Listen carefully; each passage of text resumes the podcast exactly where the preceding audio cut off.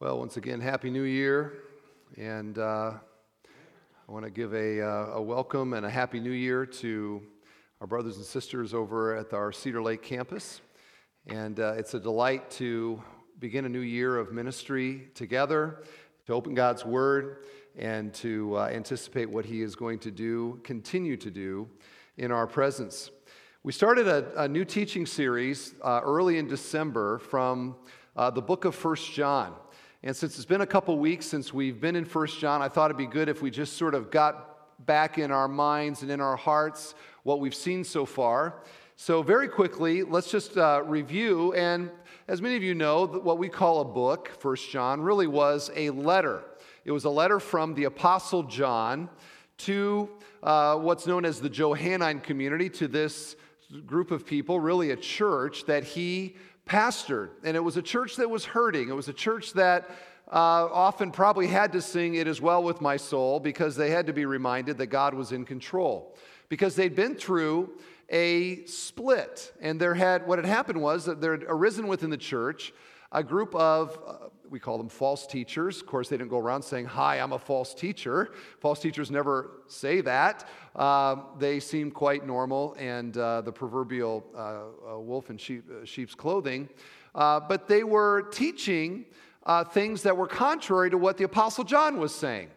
And what they said had a very strong appeal to people, and they gathered followers and they ended up leaving.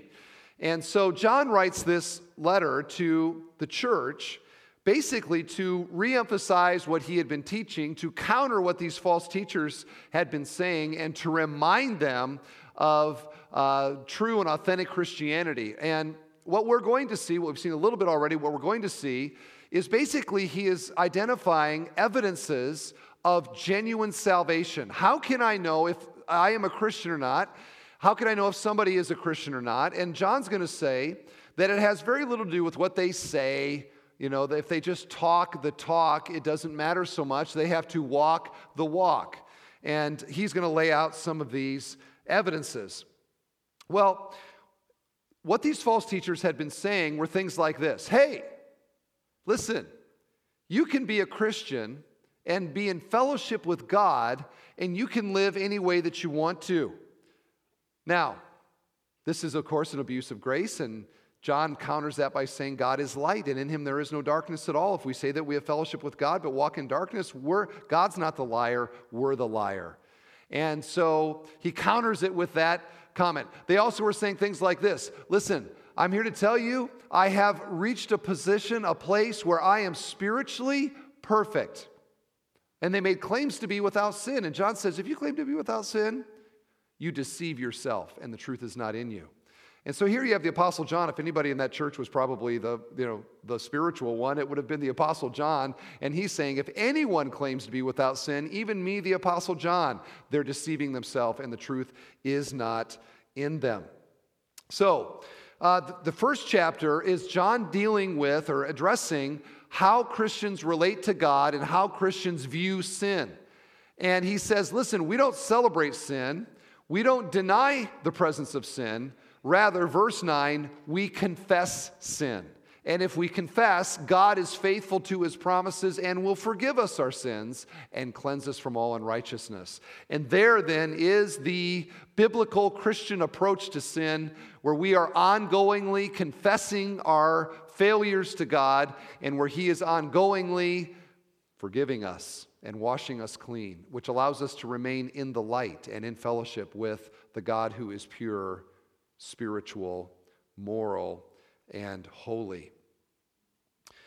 Now, John has great pastoral instincts, and in spite of what he has said here, he knows that many people would read uh, verse 9 and the promise there that if we confess our sins that god will forgive us our sins. And in spite of everything else he's going to say they're going to look at that and say aha! This is the greatest news ever because this means that i can do what i want and merely confess my sin on the other side walk away clean all is well i get the pleasure of the sin and i get the clear conscience with god Christianity is a great thing. And so, John, knowing that people are going to think that, wants to make it very clear that he is not saying in any way that Christians ought to sanction sin, presume upon the grace of God. It reminds me of a guy I was talking to on the phone years ago, and he, his, he was struggling with a decision. He was, and I, I actually I don't remember exactly the sin. I think he was intentionally going to sleep with somebody other than his wife. And he thought, he, this is what he said to me on the phone. He said, I'm going to do it. I know it's wrong, but then I'm just going to ask God to forgive me on the other side. And everything's good, right? And I remember I, I, said something to him like, I don't even think you're a Christian. I mean, if, you, if that's what you're planning on, planning to sin and presuming on the grace of God, do you get the gospel? Now you may say, well, that's kind of harsh. Well, this is what John says to us now. And I want to read the, the, the passage here. Well, actually, I had another illustration. Let me get to this and then I'll, let me share this one. Because it's actually one of my favorite movies. Because I got to this point, I got thinking about uh, the, the movie Groundhog Day, where, if you know the movie, most people probably know the movie, where the Bill Murray pr- plays the character in which uh, it's Groundhog Day. He wakes up, he lives the day, he wakes up the next morning, and he's back in the day before. He's reliving the day and it freaks him out. And he, sure enough, the next morning he wakes up, he's reliving the day again. And he relives the day over and over. No matter what happens during the day, he wakes up, it's a fresh start. It's the same day, it's as if the previous day never happened. Well, then it dawns on him that this is like the greatest thing ever because it means that he can live in whatever way he wants to, do whatever he wants to, and wake up the next morning all is well again. And so in the movie, it, this, this morality dawns on him, and he uh, begins to realize, I can eat whatever I want. And there he is at the table, there's donuts everywhere, and he's eating all this stuff, gorging himself. And uh, he robs a car, he seduces a woman, he commits suicide in all kinds of creative ways, only to wake up again the next morning, which ultimately leads to uh, despair, which is actually true. Sin does that. Uh, but that's kind of the way many people, I think, view the grace of God, is that it's, it's like Groundhog Day. I can wake up the next day, pray my little prayer, be on my way, everything's fine. And John wants to make it clear that he in no way is sanctioning a presuming upon the grace of God. And so that is why he now pushes back on this, beginning in chapter 2. And our text today is, is verses 1 and 2. 1 John 2, 1 and 2. My little children, I am writing these things to you so that you may not sin. But if anyone does sin, we have an advocate with the Father, Jesus Christ the righteous. He is the propitiation for our sins, and not, not for ours only, but also for the sins of the whole world. May God bless His word to us tonight and help us understand what the Holy Spirit intended. Now, John begins by saying this My little children. Boy, that's condescending, isn't it? I mean, if I got up here and said, Oh, my little children, half of you would get up and walk out going, Who does he think he is, right?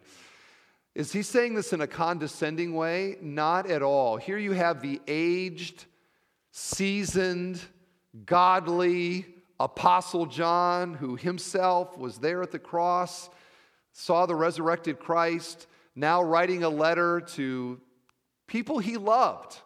And this is a very, it's a term of endearment and affection. It, it, I have been on the receiving end of this kind of thing. Dr. Wilbur Williams, some of you may know him. Uh, he is one of the godliest men I know. He's in his 80s. I have been on a couple of tours with him to Israel. He's a wonderful tour guide there. And just, I look up to him so much. He calls me his son. Now, what do you think I think about that? I think he's so condescending in saying that. No, I love it, right? Why? Because he's saying, I have feelings for you. This is, this is how I feel towards you. And John is saying essentially the same thing. And by the way, through the ages, is saying that uh, to us tonight. To realize that the apostles and, and uh, the prophets and, and of course Jesus himself loves the people of his church. If, if John was here tonight, our guest speaker tonight at Bethel Church, we have the Apostle John. He might get up here, age, you know, we bring him back from the dead, but he comes back old and he comes up, he's, oh, my dear children. And we'd all be like, oh, we love it, right? And I'm sure the people, when they saw John referring to them this way, they loved it as well. A very pastoral, tender kind of relationship that he had with his people. And we need to admire that. And we certainly do. Notice what he says I am writing these things to you so that you may not sin. The goal of what I'm saying is not that you sin, but that you may not sin, he says. The end game of understanding God and His holiness and the gospel and Jesus and what He did and the cross and the resurrection and all that God intends in making us into the likeness of Christ is not that any one of us would somehow think to ourselves, I can live any way that I want to now. I'm under the grace of God. I'm going to go and sin. He says, No, I'm writing this so that you will not sin. Other passages say the same. Romans 6. What shall we say then? Are we to continue in sin that grace may abound? By no means. How can we who died to sin still live in it? Titus 2, notice what it says about what the grace of God does. The grace of God has appeared, bringing salvation for all people, training us, the grace of God, training us to renounce ungodliness and worldly passions and to live self controlled, upright, and godly lives in the present age. So, what does the grace of God do for us? What does the gospel do? How do I know if somebody gets the gospel or if I'm getting the gospel?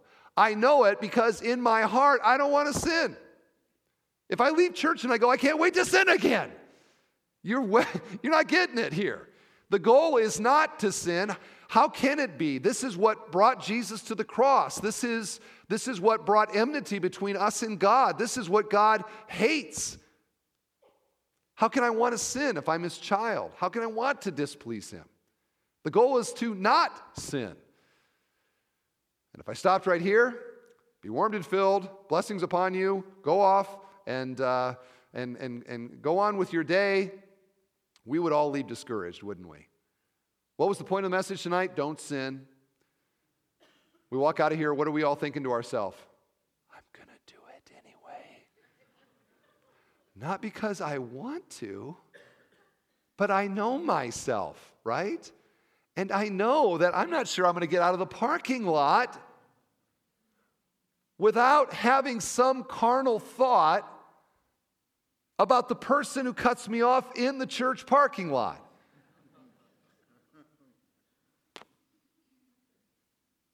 And this is the, this is the tension always with the, the grace of God and the forgiveness of God and the reality of indwelling sin, even for the Christian who still has the sin nature. How do we how do we live in the tension of that? How do we live in the balance of that? And John beautifully brings the balance here. He says the goal is not to sin. Don't sin. Don't presume upon the grace of God. But when you do sin, notice verse 1 if anyone does sin, we have an advocate with the Father, Jesus Christ. And I pondered how to approach this passage, and there's a number of ways to do it. I just have decided to do it Christ centered and to identify three functions, three roles that Jesus plays in assisting in an ongoing way the sinner, the Christian struggle with sin. And the first one is a beautiful one. What is he called here? He is called our,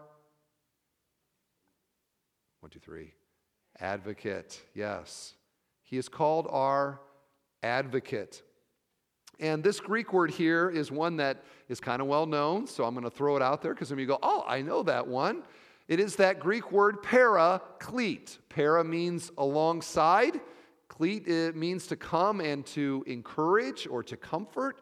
You may have heard that uh, the Holy Spirit, for example, is called our paraclete, the comforter, John 14. And we love the fact that the Holy Spirit is having that kind of encouraging, comforting role. And we often pray in the midst of trouble and sorrow or trial, you know, Holy Spirit, grant, give to me comfort, help me, encourage me. I need, I need help here. And here, Jesus is called our advocate, our paraclete. And I think a helpful way to think about this is to recognize that the Holy Spirit is our advocate within us, and Jesus is our advocate before the Father. And so, if you think about this spatially, the Holy Spirit is within us doing his advocacy role. He is interceding for us, he is comforting us, he is helping us. But there is also one who is in heaven with the Father, the text says. Indeed, the Bible says Jesus is at the right hand of the Father. And that one of the things that Christ is doing ongoingly on behalf of his people is he is our advocate with the Father. He is our paraclete with God Almighty. Now that leads to the question okay, well, that's great to hear, but what is he doing there exactly, and how is that a help? How is Christ advocating for us? Well, he advocates with God the Father. He intercedes for us. He entreats the Father on our behalf. And I'm going to explain a little more later what that means. But we ask the question rightly because it's the next thing that John brings up is what gives Jesus the right to do that? What gives him the right to advocate for us? And it's the next thing that John points out about Christ. He says, when, if anyone does sin, we have an advocate with the Father, Jesus Christ the righteous, or Jesus Christ the righteous one. So the second thing that we find about Christ here is that he is he has earned the right to be there by virtue of his own righteous life. And of course, we talk about the, the life of Christ often and what his life was like, the texture, the contour, the morality of his life. And here John says it was perfect. He was the righteous one. Now, I think that he is pointing this out partially because it's coming on the heels of verse 8 and verse 10, where he says, If anyone claims to be without sin, uh, he, de- he, he deceives himself, and the truth is not in him. He says, There isn't any, any of us that is without sin. But oh, wait a second, there is one, and his name is Jesus. And I think it's notable who is identifying him as the righteous one. This is not an, an observer from afar. This is John. This is a guy that lived up close with Jesus, maybe up to three years. We're not exactly sure when Jesus called his disciples, but maybe up to three years, he lived with Jesus. Now, we can fake people from a, uh, uh from a distance, can't we? If we don't see, we're not around people that much, we could actually, oh, that person's pretty, that's a pretty, he's a good guy. We say that about people, right? Normally, it's somebody we don't know very well. Have you noticed that? He's a, he's, a, he's a good guy. Because what happens when we get up close with people and we live with them or go on vacation with them or we see them in the day to day of life? What becomes readily apparent? That every single person that I have ever known is a sinner. And those attitudes come out, don't they? We can hide it from people from a distance, maybe for a day, maybe not a day, maybe an hour, or a minute, some of us. But when we see them up close, we see the flaws and we see the contradictions and we see the imperfections that all of us have. John lives with Jesus. He walks down the road with Jesus. He eats, he's, they wake up around the fire, the disciples. He sees his attitude, he sees every action, he sees the contour and the shape of his life. He stands there as Jesus is crucified. The text tells us that Jesus stood at the foot of the cross. You want to talk about a time where if you have a, a bad attitude that might come out? How about crucifixion? And yet, John says, I knew the man, I knew everything about him, and I'm here to tell you not one time did I ever see anything except absolute righteousness. He is Jesus Christ, the righteous one. And we know from the testimony of the Bible, which talks about this in, in greater depth, uh, the other Gospels and the other writers, and Paul in Romans 3, that this life that Jesus lived, this perfection, was not just because he wanted to, it came out of his character as the Son of God. And it was necessary to qualify him to die in our place, the righteous for the unrighteous. It's part of his, it's part of his work as Savior.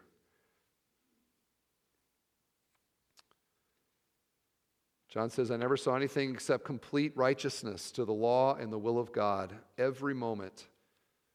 He was the righteous one. Now, let's see the third description because this is all now going to be kind of tied together uh, as John explains this advocacy of Jesus and how what he does at the right hand of the Father and the perfection of his life was necessary for him to be now the propitiation of God's wrath. Notice what it says in verse 2 He is the propitiation for our sins, and not for ours only, but also for the sins of the whole world. Jesus, the propitiation of God's wrath. And I would love this weekend to be a weekend where in our church, for everybody that's here, we all get this word like down in our vocabulary and down in our vernacular, where we all get and understand and relish what it means that Jesus is our propitiation. Now, I think it needs to begin by being able to say it properly. So, why don't we practice saying the word propitiation? Can we do that together? On the count of three one, two, three. I think you got to say it more than once. How about, uh, well, let's all say it here. Okay, one, two, three. All right. Propitiation. It sounds nice, doesn't it? Propitiation. Sounds nice. What's it mean? Well, uh, what it means is one reason that we actually use the version of the Bible that we do. As a little tangent here, I preach out of the English Standard Version of the Bible. There are many translations of the Bible, and there are several that are really, really, really good. But a few years ago, we switched to the ESV, and one of the reasons that we did that was that other translations, when it comes to words like this, I'm going to call propitiation a big, hairy theological word. Okay, it's a big, it's a big word, right? And it can sometimes seem a little imposing. And so often translators will come to words like this, and rather than writing that, that putting that word in, they will explain the word. Okay, so for example, the NIV, which I preached out of for many years here, and I really like the NIV, so I'm not down on the NIV, but it, it says, uh, it translates this the atoning sacrifice. Okay, the atoning sacrifice, or the New Living Translation, the sacrifice that atones. Why do they do that? Because propitiation is a big, hairy theological word. And people today, the modern man, that can't handle these big words. And so we're going to explain them rather than put the word in there. And I, and I would say our leadership, our desire is that we're a church of big theological, hairy words. What's it take to get an amen around here, huh? we want to be a church that doesn't have to dumb it down or to slightly, uh, you know, uh, alter it a little bit. Let's just use the word and allow God's people to grow in their understanding and then their appreciation for what that word means and why the Holy Spirit put it in there in the first place. So, that's the goal.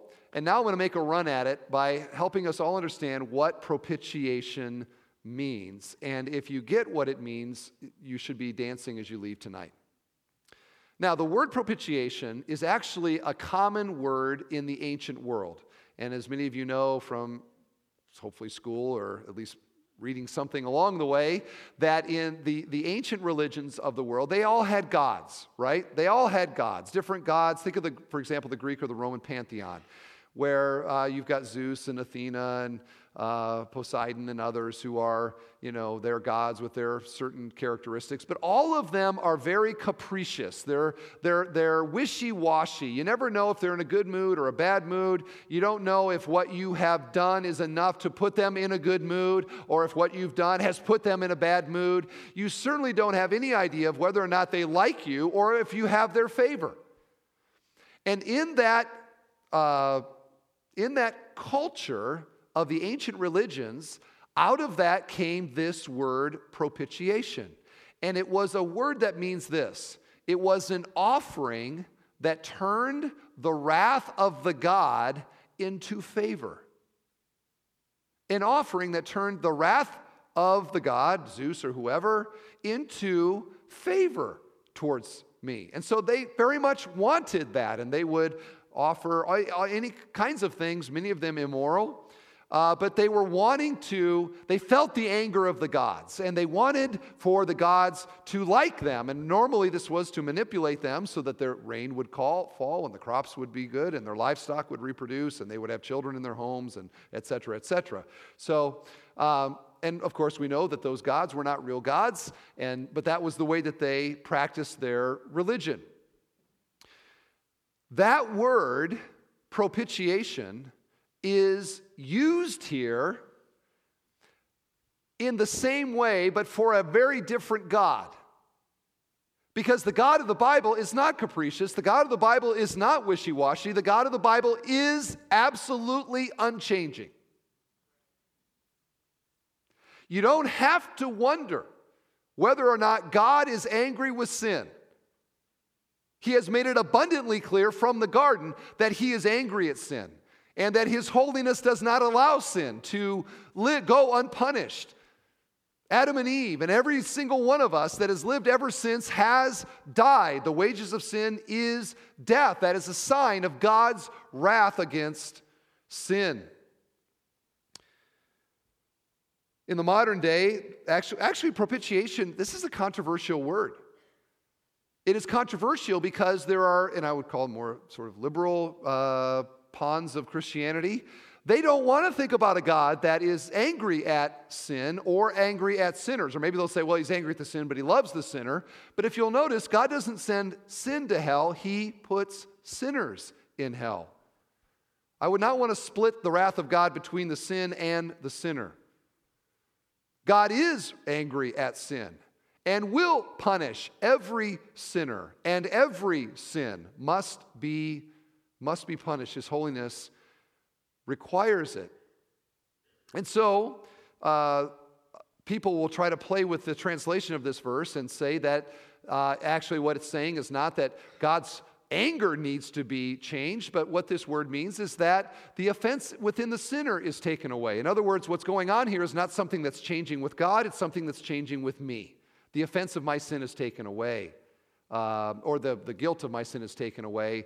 Uh, because God is love after all, and we don't want to talk about a God who's angry because he's so much love, love, love, love, love, and he can't be love and angry at the same time. And yet, every person who's ever loved anything probably has had love and anger at the same time. Imagine a husband who loves his wife so much that he has a jealous kind of love for her and a righteous indignation for any impropriety that may come along. There is love and anger go together, and in God they are perfectly balanced. In fact, balance is maybe not even the right word to say. It's not like he's got some love and some anger. He is, a, he is one. God is one, fully integrated. But he is he is both. He is love, but he is also a God of wrath. As Hebrews said, our God is a consuming fire. Therefore, worship him with reverence and awe, people. And that greatness and the majesty of God, and a God who is wrathful against God, which means he is utterly opposed, not wrathful against God, wrathful against sin. He, is, he stands in absolute, utter, complete, total opposition to anything that is, in the words of John, darkness. He is light, and his light hates the darkness and is angry. And that is why this is such an important truth. One commentator says if we are wrong here, nothing else is right. The love of God does not contradict the wrath of God. In fact, Paul in Romans, his big treatise on the gospel, begins his entire thing, Romans 1:18, not with the love of God, but with the wrath of God. The wrath of God is being revealed from heaven against all ungodliness and unrighteousness of men. Do you have a view of God where He is angry at sin and angry at sinners? We need to. That is the God of the Bible. And God's love begins with a commitment to his own glory. And it is so absolute, he cannot wink at sin.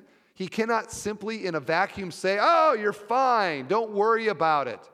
His justice will not allow it, and his commitment to his own glory will not either. So, to understand propitiation, if, if you don't have a view of the wrath of God, propitiation is going to be like, ah, it's just one of those big theological, hairy words that the theologians talk about, but it doesn't really matter at all. But if tonight we can feel within our hearts a little glimpse of the wrath of God, if for a moment we could open a little window and see into the fires of hell, I think that there would be a wonderful treasuring of the doctrine of propitiation. Because the doctrine of propitiation says this that there is a way for the holy wrath of God against sin to be turned from anger to favor. Not just to neutral, which alone would be great, but to favor and to love and to adoption and to co heir with Christ. How does the wrath of God get changed towards me into eternal favor?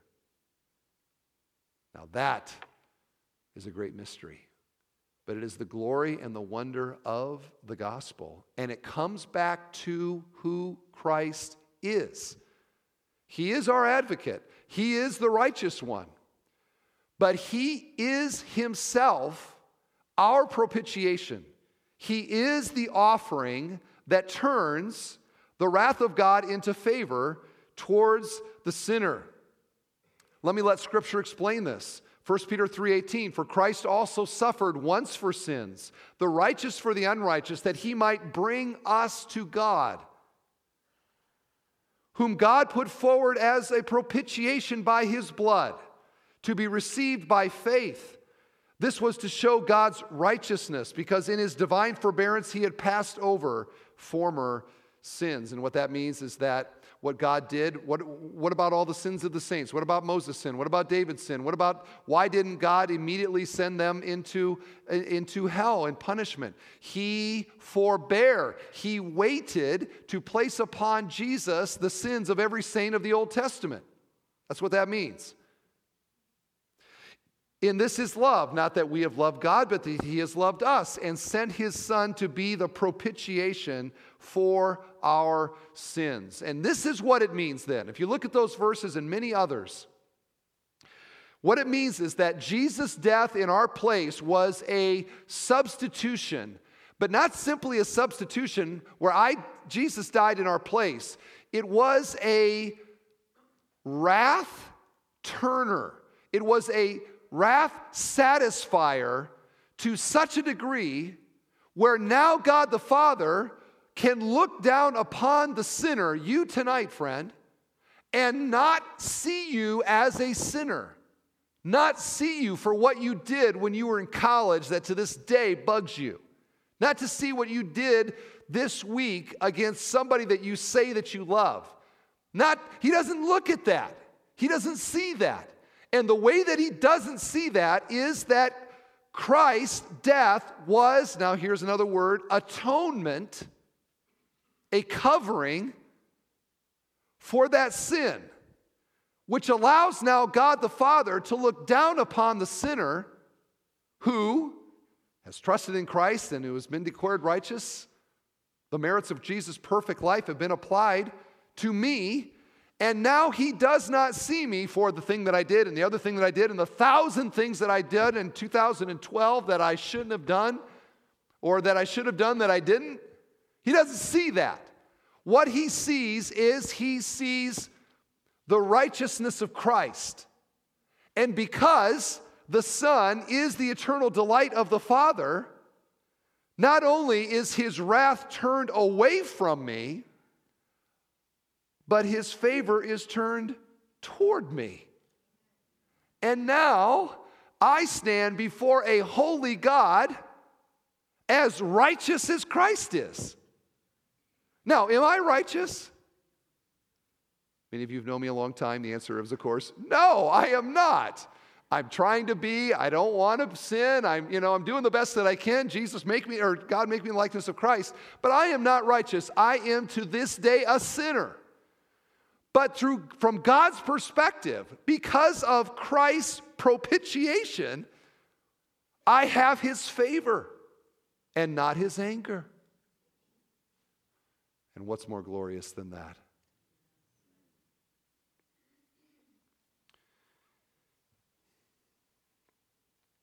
God, and, here, and now, here's, that's amazing. Here's what's really amazing about it. Who makes the payment to satisfy the wrath of God? God does. He is the offended person. We are the offender.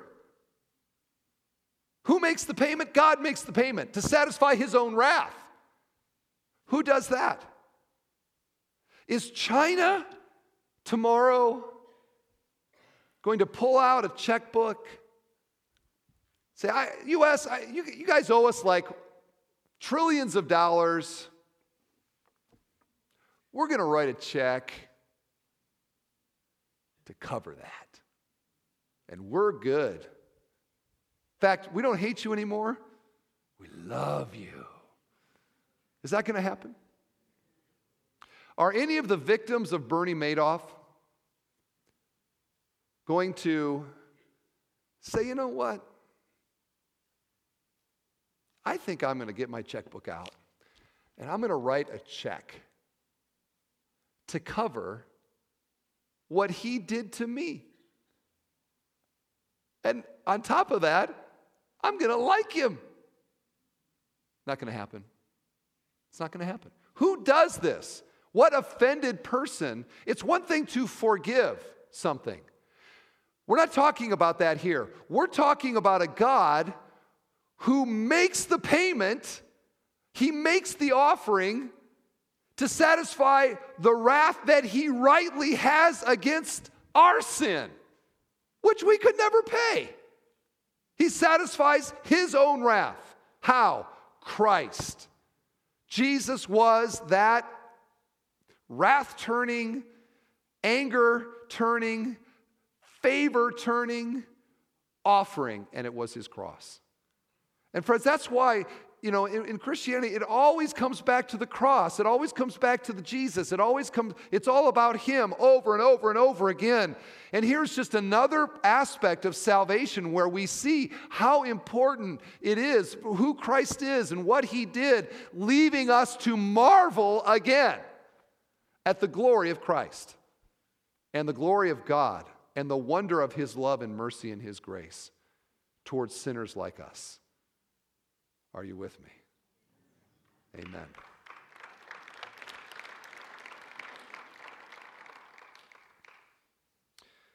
Now, let's bring this around and say, okay, well, what difference does that make on the basic issue that John is addressing here? Namely, the Christian's perspective towards sin. We don't deny it, we don't celebrate it, but if God can forgive it, am I kind of okay doing it? Because I sort of know where this thing's going. I mean, I've got eternal life in my back pocket, everything's good, right?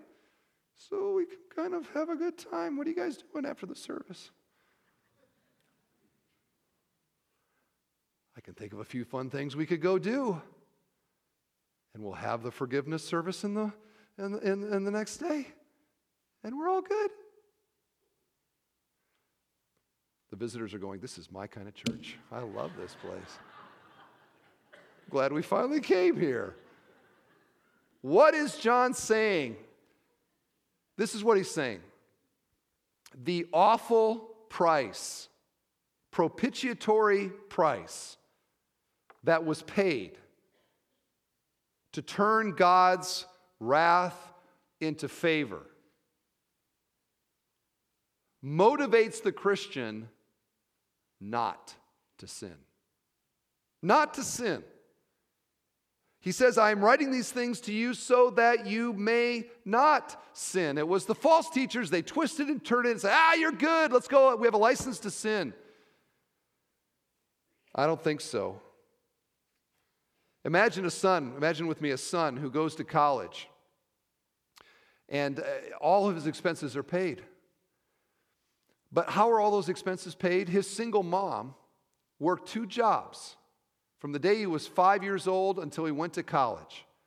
All day, much of the night, in, a hor- in horrible kind of jobs, making pen- not much money, week after week, year after year. She's doing it all the time, telling her son, It's because I believe in you. I want to give, I want to give you opportunity. I want you to go to college. She saves up enough with all that effort to send him to college. Now imagine this son going to college and thinking to himself, this is awesome. All my expenses are paid. You know what I'm going to do? I don't have to worry about a grade point average. It's all covered. I don't have to maintain a scholarship. It's all covered. I'm going to party. I'm going to sleep in. I'm skipping class.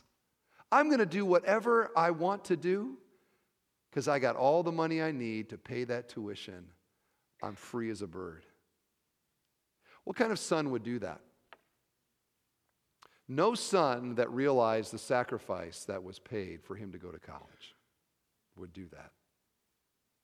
And similarly, no Christian who understands the price that Christ paid for our salvation is going to think inside, I really want to sin today.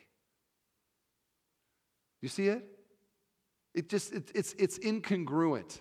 It, it can't happen. It would show that we didn't actually, like the son would show he didn't actually love the, his mother if he would do something like that to her. It shows that we actually don't know our Heavenly Father or love him if we presume upon him in this way. The price God paid to atone for our sins and to propitiate his own wrath against us motivates the Christian not to sin. And of course, we still do because we have those other desires within us, Romans 7. But in our hearts, our big desire, we, we don't want to. I w- how many of us wish this week we, could, we wouldn't sin at all? We probably all would go, yeah. And then Tuesday comes and we want to sin, don't we? And that is the great, that is the great contradiction of, of the Christian who is, not, is saved but is not yet there. But we don't want to sin, not when we understand the cross. Secondly, when we do sin, we rejoice that we have an advocate. And here now brings it back to the point of what John was saying that Jesus is at the right hand of God the Father in an intercessory role for us. Christians sin. We sin. We're going to sin. You're going to sin this week. We all do. We will until the day that we die and get rid of this sinful body. But we don't want to. And he's already said in verse 9 that confession brings cleansing from daily sins that we commit. And here then is how Jesus' righteousness, propitiation, and this heavenly advocacy works for us. Again, verses 1 and 2 My little children, I am writing these things to you so that you may not sin, but if anyone does sin, we have an advocate with the Father, Jesus Christ the righteous one. That verse explains 1 9. We conf- let me do this in slow motion, okay? Here's slow motion how God cleanses us as Christians. Wednesday, I sin. And it could be a thought, it could be a word, it could be any number of things. But I sin. And what happens then? Hopefully, I feel conviction over that, don't I? Inside, my conscience or the Holy Spirit, or I have a brother or sister or my wife who says, you know, that, oh, you know what, you were right. That was, that was bad. I am so sorry. And I go to my, I go to God one night and I say, God, I confess this sin to you. I wish that I had not done it. I ask you to forgive me and restore to me a right desire to live in a way that pleases you. That prayer goes up like a balloon. Okay? And it lands in the courtroom of God, in the throne room of God. And there he is, God the Father in all his glory on the throne. At his right hand is Jesus. God the Father hears the prayer. I have sinned again. Of course, does he know that we've sinned? Of course, he knows that we've sinned. But here now is where the advocacy of Jesus kicks in. And I don't know if it's exactly like this, but I, I think it's something like this. Father, Jesus says, did you hear the prayer? He's confessed it. He confessed it. Your child has confessed his sin. You promised that you would forgive the confessed the confessed sin. Do you remember when you promised that? Back in back in Jeremiah? Remember that? And you know what, Father? I want to tell you. Do you remember this is why you sent me to earth? I came to remember why you gave me the name Jesus in Matthew 1? What the angel said, for he will save his people from their sins. This is why you sent me. And Father, you know I lived a righteous life. I never once violated your will, I lived it perfectly. And Father, I know that you know what happened on that cross as the sky grew black from 12 o'clock to 3 as I hung on that cross. And you placed upon me the guilt, the sins of the world. And I want you to know, Father, and I know you know this, but what he did was one of the things that I bore on the cross. I bore it there. And I, I ask you, don't look at him for what he has done. I want you to look at him through me. Father, turn your anger into favor for my sake. Don't treat him as his sins deserve, because you treated me on the cross as his sins deserved. Restore him, come alongside him, build him up. Help him not to do that again. Help him know how much you love him.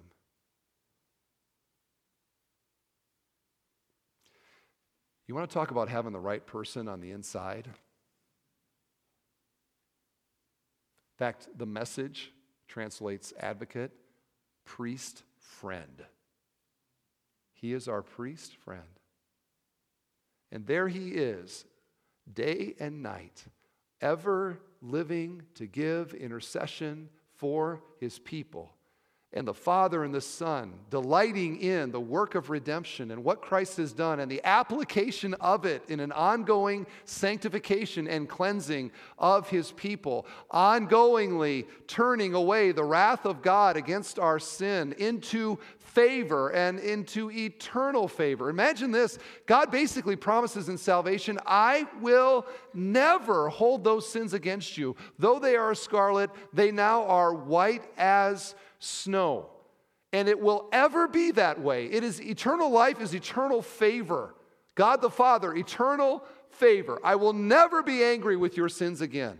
How could this happen? Because of what Christ has done to turn that wrath into favor and into eternal love. And it is, it's a big theological, hairy word, but that word says so much. And if we can get that and love it and treasure it and understand how God and Jesus are working out our salvation. It again, it motivates us to live righteously and to not sin and to enjoy the favor of God. When we confess our sins, all these things just going on, and there's Jesus, our priest friend at the right hand of God the Father. Christian, interceding for you Think of it, personalize this interceding for you. I'd like to think it's by name Steve DeWitt. God the Father, Steve DeWitt, right there. To think that that's going on in heaven, it's a glorious thing. It's a glorious thing. So, all glory to Christ, our advocate. All glory to Him, our righteousness. All glory to Him, our propitiation accomplished on the cross for our sins. And I told you, if you get this, you ought to walk out of here dancing. And I want to see some of you dancing, all right? Because I, I hope that we get it. And I hope that we leave here wanting not to sin and to live to the glory of the one who died for us and made all of this possible. All glory to him. Amen, God's people. Amen. Amen. Let's stand for prayer. Father, we thank you that you are a saving God and a forgiving God. We thank you for Jesus who has accomplished this. And Lord, I just pray that we would be a congregation that, Um, that doesn't just lightly touch the theological truths, but that we would go deep and that we would understand the inner workings as you've revealed them. And Lord, I pray that the vision of Jesus at your right hand would be such an encouragement to us because we struggle with sin and habits that are destructive and we think we're never going to get past them. And who is here to help us? And, and we may feel alone in this, but it is wonderful to know that Christ is there. And we pray, Lord, that you would listen to your Son as he intercedes for us and on our behalf, and that this would produce, Lord, a a, a, a delight in your people, and in your people, a delight in you that is to your glory. So help us not to sin and to relish to relish Christ's advocacy for us. We love him. We love you. We praise you in Jesus name. Amen.